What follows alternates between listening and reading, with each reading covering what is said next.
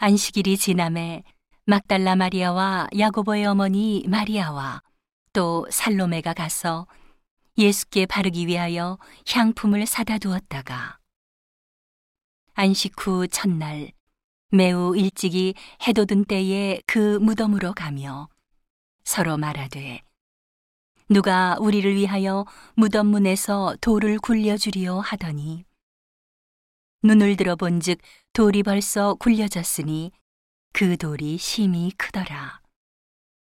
무덤에 들어가서 흰 옷을 입은 한 청년이 우편에 앉은 것을 보고 놀라매. 청년이 이르되 놀라지 말라. 너희가 십자가에 못 박히신 나사렛 예수를 찾는구나.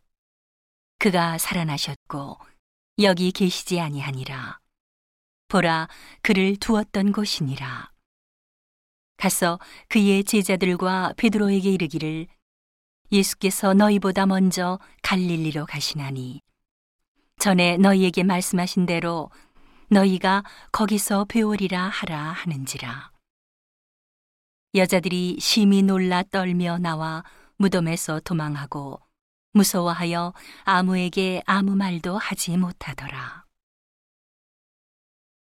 예수께서 안식 후 첫날 이른 아침에 살아나신 후 전에 일곱 귀신을 쫓아내어 주신 막달라 마리아에게 먼저 보이시니 마리아가 가서 예수와 함께 하던 사람들의 슬퍼하며 울고 있는 중에 이 일을 고함해 그들은 예수의 살으셨다는 것과 마리아에게 보이셨다는 것을 듣고도 믿지 아니하니라.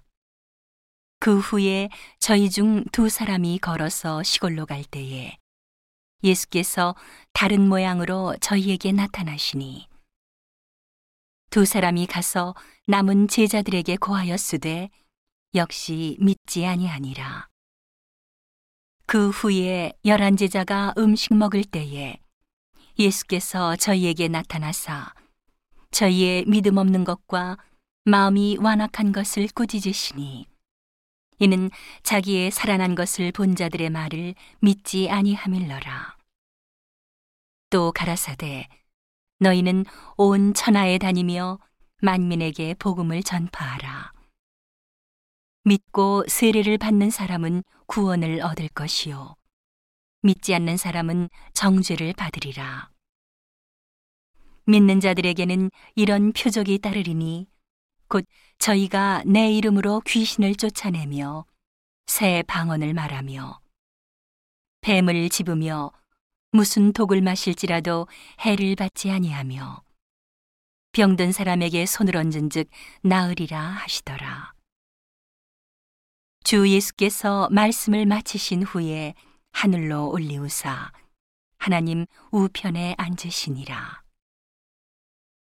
제자들이 나가 두루 전파할세 주께서 함께 역사하사 그 따르는 표적으로 말씀을 확실히 증거하시니라.